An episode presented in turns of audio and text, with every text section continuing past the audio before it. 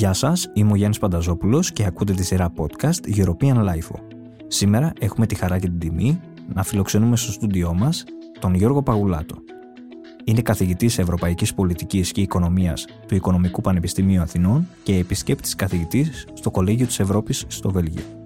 Επίσης, είναι Γενικός Διευθυντής του Ελληνικού Ιδρύματος Ευρωπαϊκής και Εξωτερικής Πολιτικής, μέλος του Διοικητικού Συμβουλίου του European Policy Center στι Βρυξέλλες, ενώ στο παρελθόν έχει διατελέσει Διευθυντής Στρατηγικού Σχεδιασμού και Σύμβουλος δύο Πρωθυπουργών. Είναι τα podcast της LIFO. Κύριε Παγουλάτο, ευχαριστούμε πολύ για την αποδοχή της πρόσκλησης να είστε μαζί μας στο στούντιο της LIFO. Τηρούμε να πούμε όλα τα υγειονομικά πρωτόκολλα με τις μάσκες, υποχρεωτικό. Χαρά μου σας βρήκα. Ευχαριστούμε. Ε, θέλω να ξεκινήσουμε το εξής. Ποιο κατά τη γνώμη σας είναι το διακύβευμα της Ευρώπης σήμερα; Θα έλεγα το να μπορέσει να διατηρήσει τα επιτεύγματα των προηγούμενων δεκαετιών. Η Ευρώπη ήταν μια ζώνη ειρήνης, σταθερότητας, ευημερίας, σε έναν κόσμο που περνούσε πάρα πολλές αλλαγές, βίες, ανακατατάξεις, επιδίνωση των συνθήκων ζωής σημαντικών ομάδων του πληθυσμού. Η Ευρώπη επί δεκαετίες κατάφερε όχι μόνο να διατηρήσει τα κεκτημένα της τα μεταπολεμικά, αλλά να, κυρίως να οικοδομήσει καινούρια. Ε, η πρώτη απόκληση από αυτό βέβαια ήταν η περίοδος της κρίσης του 2010, η οποία μας χτύπησε περισσότερο από όλες τις άλλες χώρες Ευρωζώνης, εμάς και άλλες χώρες της ε, περιφέρειας του Νότου. Και η δεύτερη βέβαια δοκιμασία είναι σήμερα με τον COVID, η οποία όμως είναι μια κρίση συμμετρική, όχι μόνο για την Ευρώπη, αλλά παγκοσμίως. Θα έλεγα ότι η μεγάλη πρόκληση είναι η Ευρώπη σε ένα κόσμο που αλλάζει με δυνάμεις πολύ ισχυρές που υπερβαίνουν τις δυνατότητες πολιτικής, δυνάμεις όπως η τεχνολογία, δυνάμεις όπως είδαμε όπως οι φυσικές καταστροφές, να μπορέσει να διακυβερνηθεί με έναν τρόπο που θα αντιδράσει επιτυχώς αυτές τις αλλαγές και θα μπορέσει να υπερασπιστεί αυτά τα κεκτημένα για τους Ευρωπαίους πολίτες που κατάφεραν να τους εξασφαλίσει προηγούμενες δεκαετίες. Δηλαδή την ευμερία, τη δημοκρατία, τη φιλελεύθερη δημοκρατία που βλέπουμε ότι είναι υποκλειό πλέον διεθνώς και απειλείται και από δυνάμεις που ανέρχονται στο εσωτερικό της Ευρώπης και όχι μόνο στη γειτονία της και όχι μόνο στον κόσμο. Και βέβαια ένα επίπεδο ευημερίας το οποίο θα είναι συμβατό με τα δεδομένα μιας Υπήρου που γυράσκει ε, και με τα δεδομένα μιας Υπήρου που έχει ακόμα το υψηλότερο ποσοστό κοινωνικών δαπανών στον κόσμο. Συμπληρώνονται 40 χρόνια από τότε που η Ελλάδα έγινε επίσημα το 10ο μέλος της Ευρωπαϊκής Ένωσης, το ΕΟΚ. Γιατί η ένταξη της Ελλάδας στην Ευρωπαϊκή Κοινότητα αποδείχτηκε ένα καταλητικό γεγονός; Ε, νομίζω ότι είμαστε σε μια ευτυχή θέση ως χώρα, ως κοινωνία. Ε, ένα από τα λίγα πράγματα στα οποία συμφωνούμε ε, να είναι αυτό δεν έχουμε ευρείες συνενέσεις γενικά στην ελληνική κοινωνία, αλλά νομίζω ότι υπάρχει μια διάχυτη αίσθηση στην κοινή γνώμη, στο πολιτικό σύστημα, στο δημόσιο διάλογο, ότι η παρουσία της Ελλάδας στην Ευρωπαϊκή Ένωση τα τελευταία 40 χρόνια ήταν ένα καλό πράγμα. Να το πω έτσι απλά και, και απλουστευτικά. Ε, και βεβαίως ε, στο εσωτερικό αυτής της διαπίστωσης ανθεί ένας κριτικός διάλογος, τι θα μπορούσε να έχει γίνει, τι ευκαιρίες ε, θα μπορούσαμε να είχαμε εκμεταλλευτεί, τι λάθη γίνανε, τι ευθύνες είχε η Ευρωπαϊκή Ένωση και η Ευρωζώνη για κάποια από αυτά τα λάθη κτλ. Αλλά νομίζω ότι είναι δύσκολο να αμφισβητήσει κανείς τεράστιες ωφέλειες που είχε η συμμετοχή μας στην Ευρωπαϊκή Ένωση. Καταρχάς, ε, στην ίδια τη δημοκρατία, να μην ε, ξεχάσουμε ότι μπήκαμε στην Ευρωπαϊκή Ένωση μόλις 7 ε, χρόνια μετά από την αποκατάσταση της δημοκρατίας. Η Ευρωπαϊκή Ένωση βοήθησε την εμπέδωση της δημοκρατίας και τη βοήθησε όχι μόνο με το να ανήκουμε στην πιο ανεπτυγμένη δημοκρατική οικογένεια του τότε δυτικού κόσμου, όπως ζούσαμε ακόμα στον διπολισμό, αλλά και με το να χρηματοδοτήσει μία αναγέννηση της ευρωπαϊκής περιφέρειας και της ελληνικής περιφέρειας κατ' επέκταση και να δώσει ε, ως σύνολο όλων των πολιτικών και κυρίως όλων των θεσμικών αλλαγών που έβαλε μπροστά στην Ελλάδα την ευκαιρία να ανήκει για πρώτη φορά στην ιστορία της ε, θεσμικά, πολιτικά, οικονομικά, κοινωνικά, οργανικά στην πιο ανεπτυγμένη πρωτοπορία χωρών του κόσμου. Και αυτό για μια χώρα που συμπλήρωσε δύο αιώνες ε, από, την, από τότε που ξεκίνησε ένα μοναχικό πόλεμο ανεξαρτησίας και ξεκίνησε ως μια φτωχή ε, πόλη που χτύπαγε πόρτες ξένων για να ζητήσει τη βοήθειά τους, για να θυμηθώ τους στίχους του από τον ύμνο στην ελευθερία του Σολομού, για να μπορέσει μετά να τους πείσει για το δίκαιο και για το συμφέρον του να νικήσει ο αγώνας της, μια χώρα που πέρασε από μεγάλη φτώχεια, από καταστροφές, από πολέμους, εμφυλίους κτλ. Το να φτάσει εκεί με τη βοήθεια την καταλητική της Ευρωπαϊκής Ένωσης είναι ένα ιστορικό επίτευγμα. Ε, αν σας έλεγα να μου πείτε δηλαδή μερικά θετικά αλλά και κάποια αρνητικά από τη σχέση της Ελλάδας με την Ευρωπαϊκή Ένωση, τι θα μου απαντούσατε; Τα θετικά θα έλεγα ότι είναι παντού γύρω μας. Είμαστε μια ευρωπαϊκή κοινωνία. Οι, οι, οι νέες γενιές των ανθρώπων και τα νέες γενιές πια συμπεριλαμβάνουν και τους μεσήλικες ε, που υπήρξαν νέοι φοιτητές όταν η Ελλάδα μπορούσε να αντλήσει τα πρώτα ωφελήματα τη συμμετοχή στην ελεύθερη κινητικότητα, το να ταξιδεύουμε ελεύθερα, όλα αυτά τα πράγματα τα έζησε η δική μου γενιά ως κάτι καινούριο. Η μεγάλη ωφέλεια αφορά λοιπόν το ότι είμαστε ένα μέρος μιας ενιαίας ευρωπαϊκής κοινωνίας και οικονομίας. Ενιαία το βάζω με, αρκετά, με αρκετές υποσημειώσεις κριτικές, αλλά είναι πολύ μεγάλη υπόθεση αυτό για το κεκτημένο στο οποίο συμμετέχουμε της δημοκρατίας, ευημερίας των θεσμών το δεύτερο είναι ε, το αρνητικό, είναι ότι αυτή τη συμμετοχή κάποιες στιγμές τη θεωρήσαμε ως δεδομένη. Και αυτό σημαίνει ότι υποληφθήκαμε των προσπαθειών που έπρεπε να κάνουμε για να μπορέσουμε να εδραιώσουμε πραγματικά αυτό το κεκτημένο.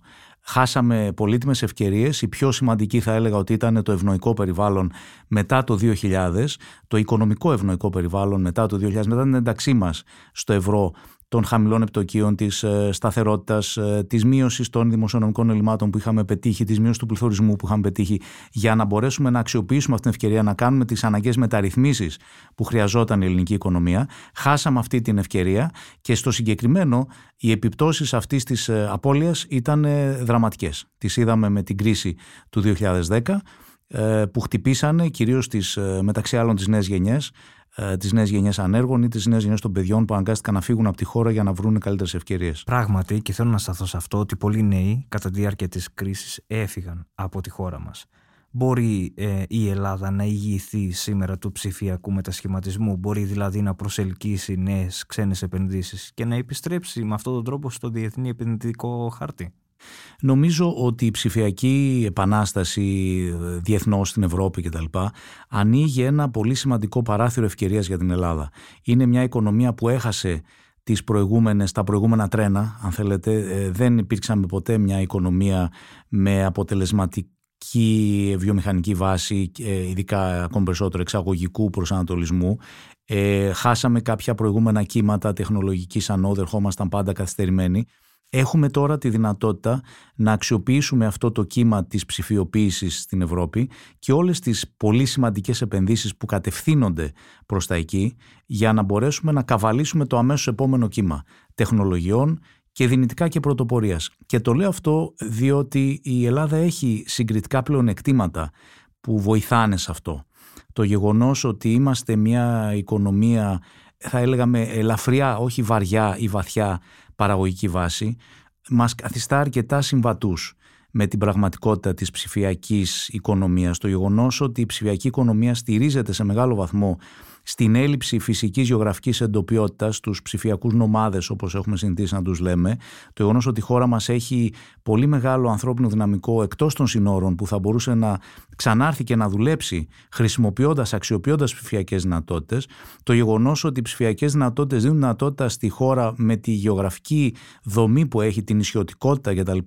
να μπορέσει να συνδέσει όπως δεν έχει συνδέσει ποτέ στο παρελθόν το σύνολο της επικράτειας υπό μια ενιαία ψηφιακή πλατφόρμα, το γεγονός ότι έχουμε συγκριτικά πλεονεκτήματα στον τουρισμό, στις υπηρεσίες υγείας, ε, στην εξοχή κατοικία, στον πολιτισμό κτλ. Όλα αυτά λειτουργούν πάρα πολύ καλά και αξιοποιούνται πάρα πολύ καλά μέσα από αυτή την συνολική μετάβαση στην ψηφιοποίηση. Άρα αυτό θα μπορούσε να αποτελέσει πραγματικά το νέο πλαίσιο ευκαιριών και το νέο μοντέλο ανάπτυξης για την ελληνική οικονομία, ιδίως επειδή είναι πλήρως συμβατό με την πραγματικότητα της πράσινης μετάβασης, όπου η χώρα μας έχει επίσης ένα συγκριτικό πλεονέκτημα στις ανανεώσιμες πηγές ενέργειας.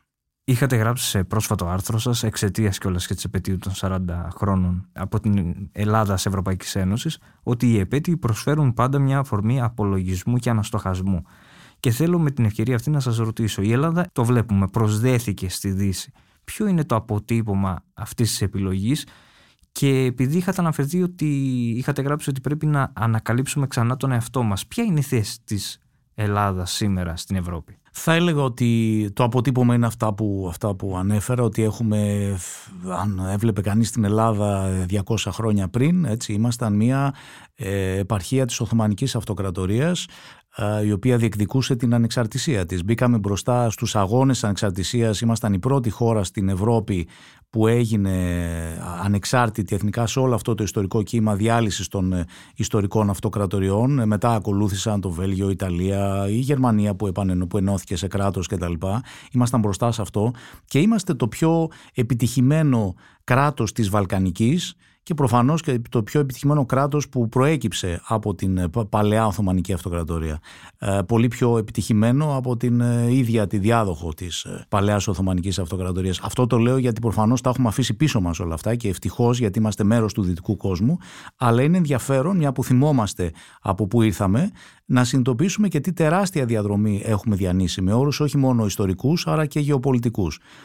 Τώρα, σε ό,τι αφορά τη θέση της Ελλάδας ε, σήμερα στην Ευρώπη, η Ελλάδα καταρχάς είναι ήδη ένα παλιό μέλος της Ευρωπαϊκής Ένωσης, δεν πρέπει να το ξεχνάμε, είμαστε το, ένα το παλιότερο μέλος της Ευρωπαϊκής Ένωσης.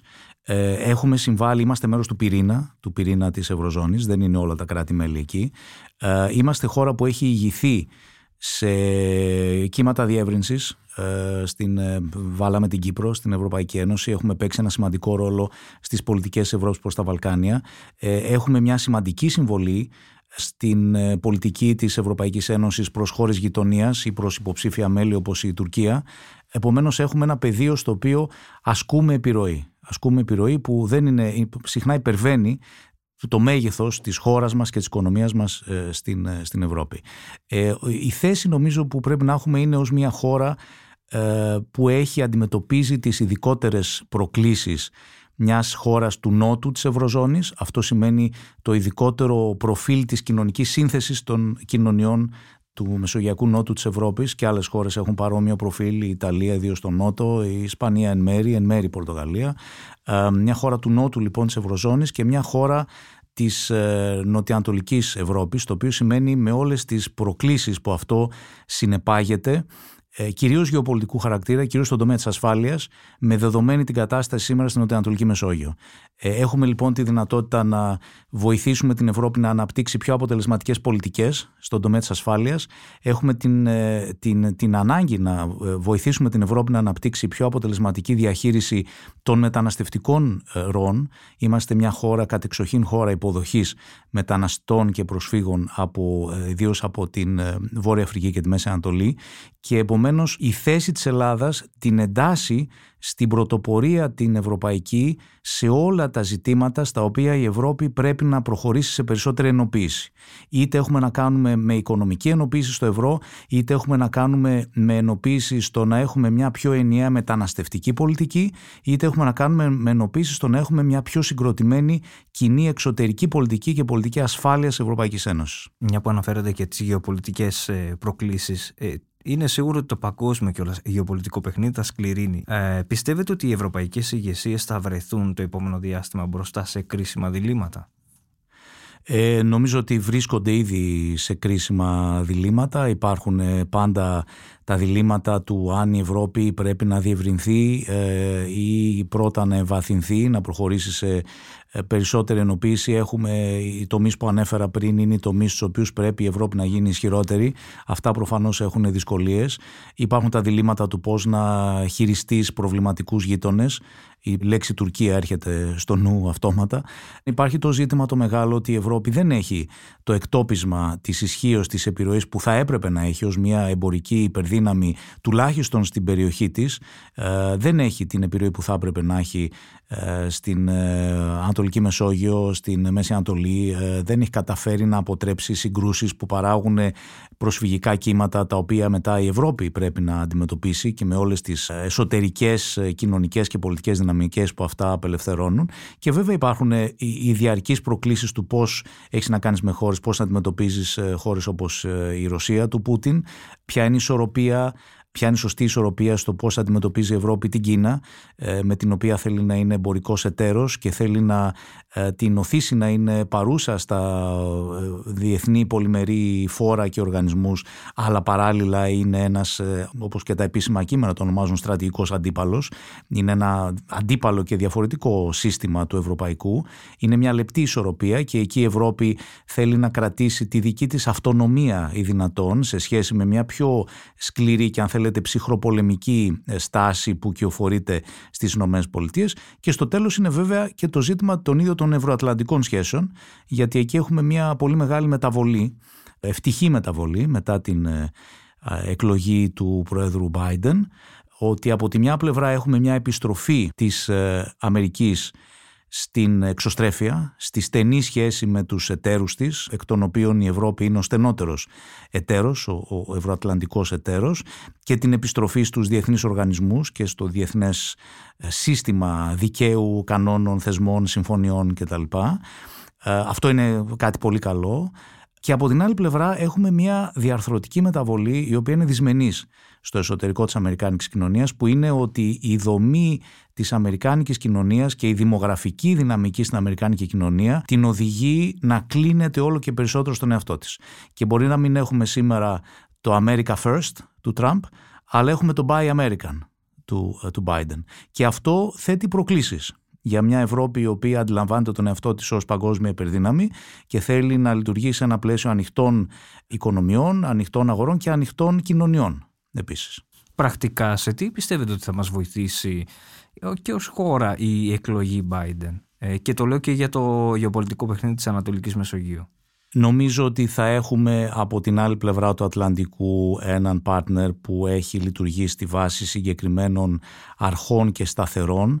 Το λέω με πλήρη συνείδηση ότι αυτά πολλές φορές σχετικοποιούνται στη Realpolitik, έτσι δεν είναι, είναι λειτουργούν υπό τη λογική των συμφερόντων, αλλά θα υπάρχει μια συνέπεια, σταθερότητα και προβλεψιμότητα, μια ορθολογικότητα δηλαδή στον τρόπο τον οποίο ασκείται εξωτερική πολιτική. Δεν θα είναι μια υπόθεση προσωπικών σχέσεων του Προέδρου με τον Ερντογάν ε, όπως είχε συμβεί στην περίοδο Τραμπ, ο οποίος ε, εκτός από τις ε, συναλλαγές που, επιχειρηματικές που είχε ε, στην Τουρκία είχε και μία έλξη πάντα, ένα θαυμασμό άρρητο προς διάφορους τυράννους και αυταρχικούς ηγέτες στον κόσμο. Ίσως έβλεπες σε αυτούς αυτό που θα ήθελε και ο ίδιος να γίνει αλλά το, η χώρα του δεν του επέτρεπε να γίνει.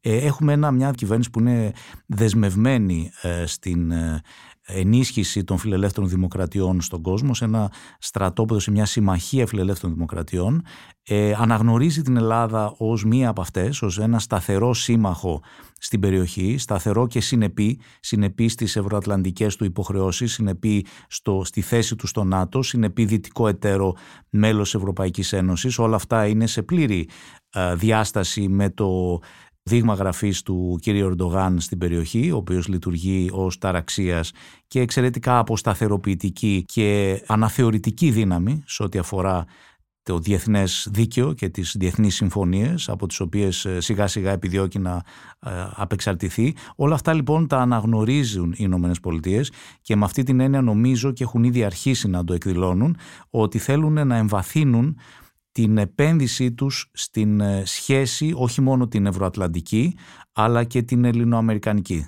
Τη σχέση των ΗΠΑ με την Ελλάδα φαίνεται ότι θέλουν να επεκτείνουν και την ε, αμυντική τους παρουσία εδώ και προφανώς και το ρόλο της χώρας μας στις ροές ενέργειας στο περιβάλλον ε, περιφερειακής ασφάλειας και επίσης και την παρουσία των Αμερικάνικων επενδύσεων στην Ελλάδα που είναι κάτι πολύ σημαντικό ιδίως διότι φέρνει τεχνογνωσία, φέρνει έρευνα και ανάπτυξη, ε, προσελκύει υψηλής ποιότητας ανθρώπινο δυναμικό, είτε μιλάμε για την ε, Microsoft, την Google ή την Pfizer, μονάδες οι οποίες φτιάχνουν κέντρα έρευνας στην Ελλάδα τα οποία θα μπορέσουν να επαναπατρίσουν τους καλύτερους και αξιότερους επιστήμονες που επιδιώκει η Ελλάδα να προσελκύσει πίσω.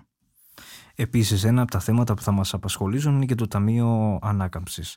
Τι θα σημαίνουν για την Ελλάδα αυτές οι χρηματοδοτήσεις; Είναι μια τεράστια ευκαιρία να ξαναφτιάξουμε την οικονομία μας, να βάλουμε μπροστά προτεραιότητες οι οποίες πολύ συχνά με την ε, μειοπική πολλές φορές λογική που απέρε είτε από τον εκλογικό κύκλο είτε από δεσμεύσεις ε, μνημονιακές που βάζανε μπροστά τη δημοσιονομική προσαρμογή έναντι των βαθύτερων αλλαγών ε, του παραγωγικού μας μοντέλου να βάλουμε μπροστά πραγματικά το πώς θέλουμε να είναι η Ελλάδα την επόμενη δεκαετία ή κατά τα επόμενα χρόνια ή στη νέα εποχή της ψηφιακότητας και της πράσινης ανάπτυξης.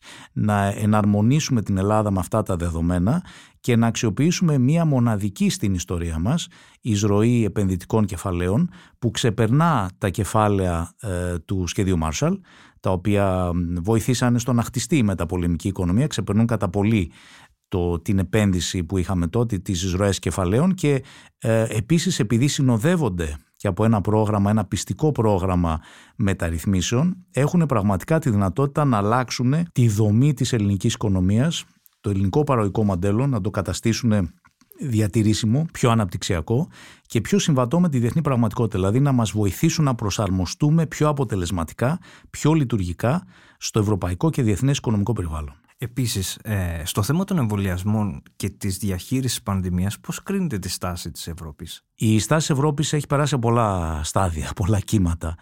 Ε, ξεκίνησε ως ένα φιάσκο τις πρώτες εβδομάδες.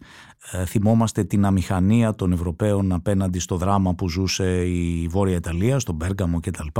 Πολύ γρήγορα βρήκε τα αντανακλαστικά της και έδειξε την αλληλεγγύη που χρειαζόταν προς την Ιταλία και ακόμα πιο γρήγορα για τα δεδομένα, τα ιστορικά της Ευρωπαϊκής Ενοποίησης, ε, μέσα σε λίγους μήνες δηλαδή κατάφερε να φτάσει σε ένα ιστορικά πρωτοφανές πρόγραμμα ανάκαμψης για την Ευρωπαϊκή Ένωση, ε, πολύ μεγάλου μεγέθους, 750 ε, δις, με κοινό δανεισμό ε, από την ίδια την Ευρωπαϊκή Επιτροπή στο όνομα της Ευρωπαϊκής Ένωσης και μάλιστα τα περισσότερα από αυτά τα κεφάλαια να δίνονται ως επιδοτήσεις και όχι ως δάνεια στις οικονομίες εκείνες που έχουν πληγεί περισσότερο, που είναι πιο ευπαθείς απέναντι στην κρίση. Αυτό είναι ένα τεράστιο άλμα ενοποίησης για τα δεδομένα της Ευρώπης θα έλεγα πρωτοφανές γιατί η Ευρώπη από την αρχή είχε αποκλείσει ορισμένα πράγματα, είχε πει ότι εγώ δεν θα γίνω ομοσπονδία, έτσι, θα περνούσε από διάφορες διαδικασίες που κατατείνουν προς τα εκεί, αλλά δεν συγκρότησε ποτέ ομοσπονδιακή κυβέρνηση. Αυτό που έχουμε τώρα είναι ένα άλμα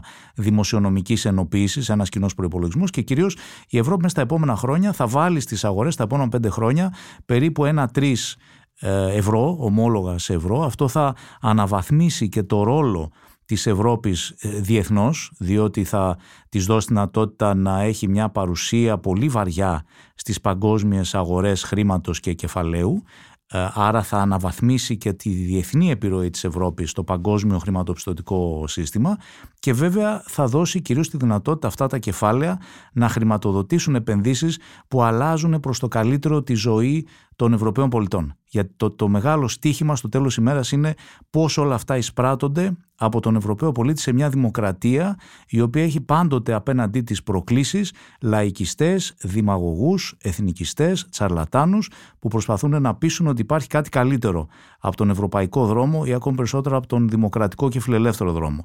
Και με αυτή την έννοια είναι μια τεράστια ευκαιρία για την Ευρώπη ο κόσμος θεωρείται ότι έχει αφήσει πίσω του τέτοιες επιλογές; Όχι, νομίζω ότι ποτέ δεν υπάρχει στιγμή κατά την οποία να μπορέσουμε να πούμε ότι έχουμε κάτι αντίστοιχο με ένα τέλος ιστορίας, όπως κάποιοι είχαν ελπίσει ότι θα συνέβαινε μετά το 89.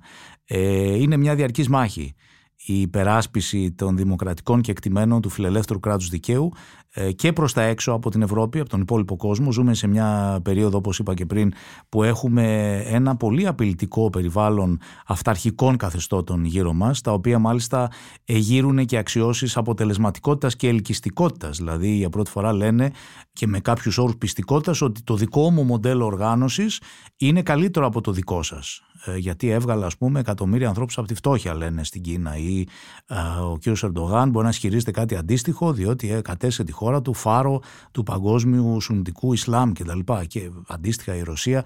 Επομένως η Ευρώπη πρέπει να προστατεύσει το πρότυπό της σε ένα κόσμο που γίνεται όλο και πιο ξένος. Ευτυχώς η Αμερική επανέκαμψε, επέστρεψε στο πλευρό της φιλελεύθερης δημοκρατίας, γιατί βρισκόταν σε πορεία εξόδου την προηγούμενη τετραετία Τραμπ και μια επανεκλογή του θα, ήταν, θα είχε υπάρξει τραγική για τη θέση της δημοκρατίας στον κόσμο, όχι μόνο για τις ευρωατλαντικές σχέσεις. Και επίσης έχει και τις προκλήσεις στο εσωτερικό της Ευρώπη, τους Ορμπάν, τους κυρίους στην Πολωνία που καταργούν δικαστές, δικαιώματα γυναικών κτλ. Και τους εγχώριους δημαγωγούς και εθνικιστές και την ακροδεξιά και όλο το, το στρατό των μισαλόδοξων ανθρώπων ε, που χρησιμοποιούν τις δυνατότητες δημοκρατίας για να δημιουργήσουν ευκαιρίες ε, παραπλάνησης της κοινής νόμης. Τα fake news, ε, την ε, βλέπουμε τι αθλειότητα διακινείται πολλές φορές στα social media. Υπό το περιβάλλον της ελευθερίας που εξασφαλίζει η Ευρώπη ακόμα και στους εχθρούς της. Άρα για όλα αυτά, για όλους αυτούς τους λόγους η Ευρώπη ε, και οι υποστηριχτές της του, ευρωπαϊκού μοντέλου, του ευρωπαϊκού προτύπου ζωή πρέπει να είναι διαρκώς σε εγρήγορση. Γιατί η δημοκρατία θέλει ενεργούς πολίτες. Ε, Σας ανησυχεί το γεγονός ενός πιθανού αντιεμβολιαστικού κινήματος που από ό,τι είδαμε βέβαια δεν επικράτησε τόσο, αλλά το λέω και εν ώψη του ψηφιακού πιστοποιητικού που θα μπορεί κάποιος να ταξιδεύει το καλοκαίρι ε, πιθανολογώ υποχρεωτικά με αυτό. Θα έλεγα ότι δεν με ανησυχεί όσο ε, θα μπορούσε να είναι σε άλλες, ε, υπό άλλες συνθήκες σε άλλες χώρες. Είναι μια, να το πω ευθέως, είναι μια αντίδραση με γελιώδη χαρακτηριστικά. Δεν είναι τόσο επικίνδυνη όσο έχουν υπάρξει άλλες ε, ε, αντιδράσεις ε, ψεκασμένου χαρακτήρα. Επίσης η Ελλάδα θα έλεγα ότι αν σκεφτεί κανείς από τι περάσαμε την τελευταία δεκαετία έχει κρατήσει ως χώρα και ως, και ως κοινωνία την ψυχραιμία της έχει παραμείνει σε, κάποια, σε μια βάση ορθολογικής προσήλωσης στην εμπειρική πραγματικότητα. Δεν έχουμε δει ακραία πράγματα να αναπτύσσονται ε, στην Ελλάδα. Επομένως, παρακολούθησα και εγώ κάποιες αντιδράσεις κάποιων γονέων στη Θεσσαλονίκη που έλεγαν ότι είναι τάχα υπερασπιστές του συντάγματος και κατέλαβαν μάλιστα και ένα σχολείο και διάφορα διανόητα πράγματα. Έτσι, όταν η κοινή λογική, ε, ούτε καν ο πατριωτισμός ή η ανάγκη συλλογικής αυτοπροστασίας επιτάσσουν αυτό τον στοιχειώδη αυτοπεριορισμό. Έτσι. Τουλάχιστον δεν έχουμε δει ακραία πράγματα σαν αυτά που έχουμε δει στην Αμερικάνικη κοινωνία, σαν αυτά που έχουμε δει ακόμα και σε άλλες ευρωπαϊκές κοινωνίες. Άρα δεν είμαι ανήσυχος ως προς αυτό, αλλά ασφαλώς είναι κάτι στο οποίο ε, οι δυνάμεις της κοινή λογικής πρέπει διαρκώς να δίνουν τη μάχη. Το λέω γιατί σκεφτόμουν ότι μπορεί κάποιοι να αξιοποιήσουν ε, ή μάλλον να εκμεταλλευτούν πολιτικά αυτούς τους ανθρώπους ε, που κινούνται ενάντια στη λογική θα λέγαμε και στην επιστήμη. Ναι, σωστά.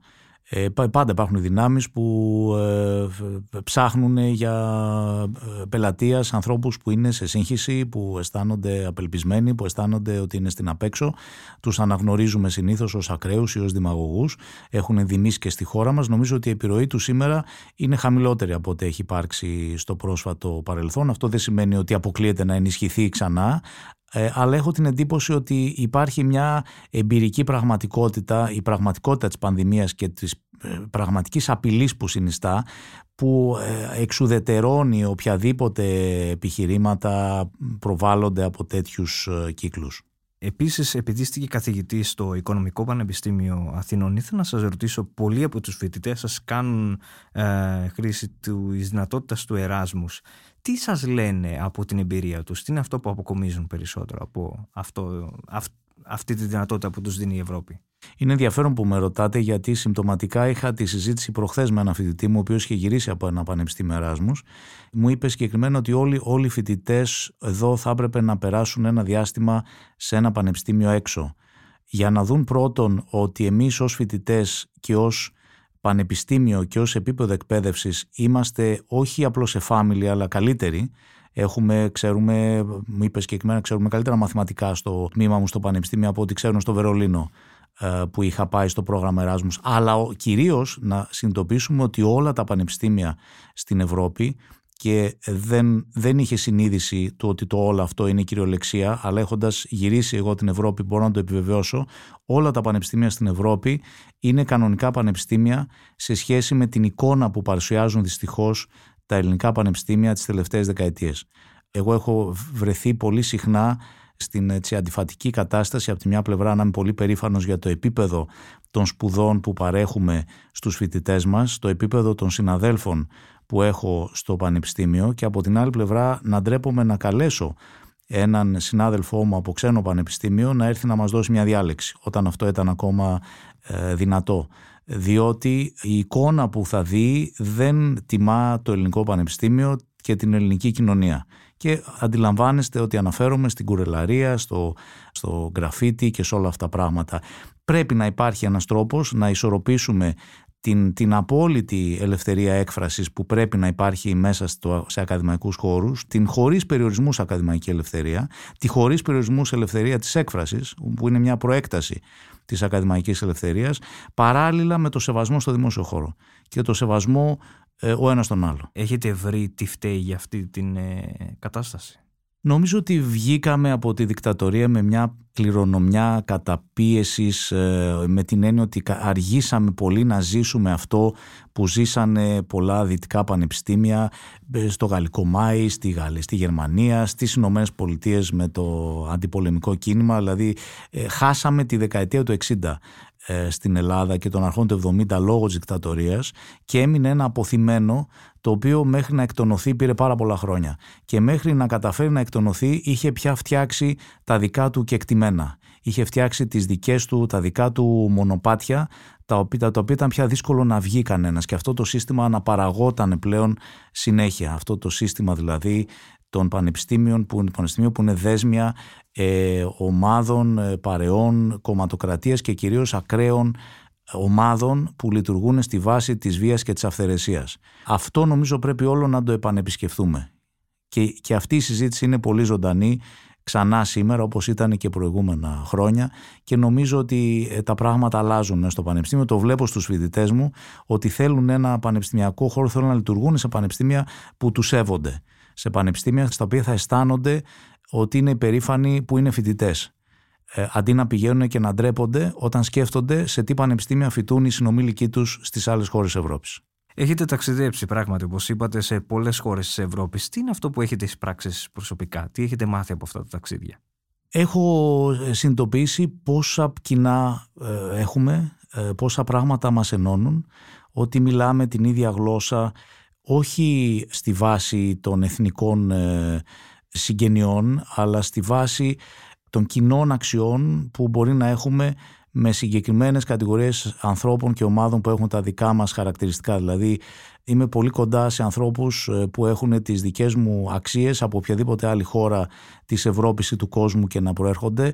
Το αισθάνομαι και με φοιτητές μου πόσο εύκολα μπορούν να συνδεθούν, να ταυτιστούν με συνομιλίκους τους σε άλλες ευρωπαϊκές χώρες που έχουν τις ίδιες αξίες, ε, την ίδια εικόνα για το τι είδους κοινωνίας θέλουν να έχουν, ε, στην οποία να ζουν και παράλληλα ότι οι διαφορές, αυτά που μας χωρίζουν είναι σημαντικά και αφορούν ε, ομάδες που έχουν αντίπαλες αξίες, που έχουν αντίθετες αξίες, που θέλουν κοινωνίες που θα επιστρέψουν ε, ίσως στον εθνοφιλετισμό ή στην ε, ιδέα της ε, φιλετικής καθαρότητας ε, ή έχουν μια προσήλωση στην βία ως τρόπο επίλυσης των διαφορών, έχουν μια απέχθεια στο διάλογο που λειτουργεί σε μια λογική αμοιβαίων συμβιβασμών και διαχείρισης διαφορών ειρηνικής μέσα από συζητήσεις, μέσα από διαπραγματεύσεις.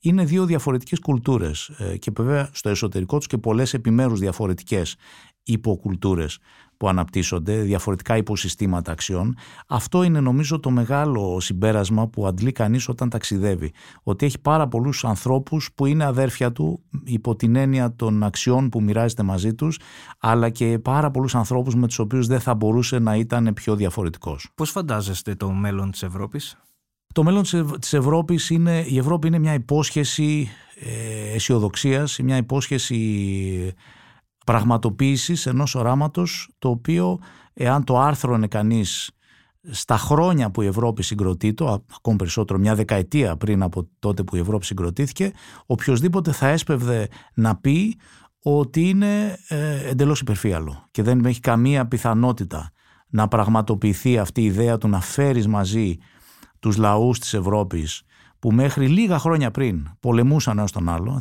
Σκεφτείτε, το λέω συχνά στους φοιτητές μας, να συνειδητοποιήσουμε ότι όταν ξεκινούσε το εγχείρημα της Ευρώπης αρχές δεκαετίας του 50 και μάλιστα ξεκίνησε με την ιδέα να φτιαχτεί ένας, ένα ευρωπαϊκό, μια ευρωπαϊκή κοινότητα άμυνας, ένας ευρωπαϊκός στρατός.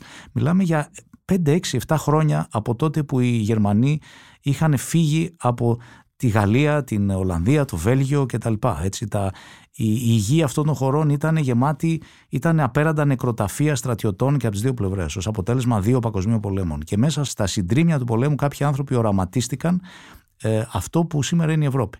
Λοιπόν, η Ευρώπη είναι μια διαρκής υπόσχεση ελπίδας και αισιοδοξίας, η οποία έδειξε στην ιστορία ότι μπορεί να πραγματοποιηθεί και θα έλεγα γι' αυτό το λόγο παραμένει το πιο αισιόδοξο εγχείρημα στην ανθρώπινη ιστορία. Κύριε Παγουλάτου, θέλω να σας ευχαριστήσω πάρα πολύ για αυτή την ενδιαφέρουσα συζήτηση και που ήσασταν μαζί μας σήμερα εδώ στο στούντιο της LIFO. Σας ευχαριστώ εγώ πολύ για την ευκαιρία. Είμαι ο Γιάννης Πανταζόπουλος και ακούσατε ένα επεισόδιο της σειράς podcast European LIFO.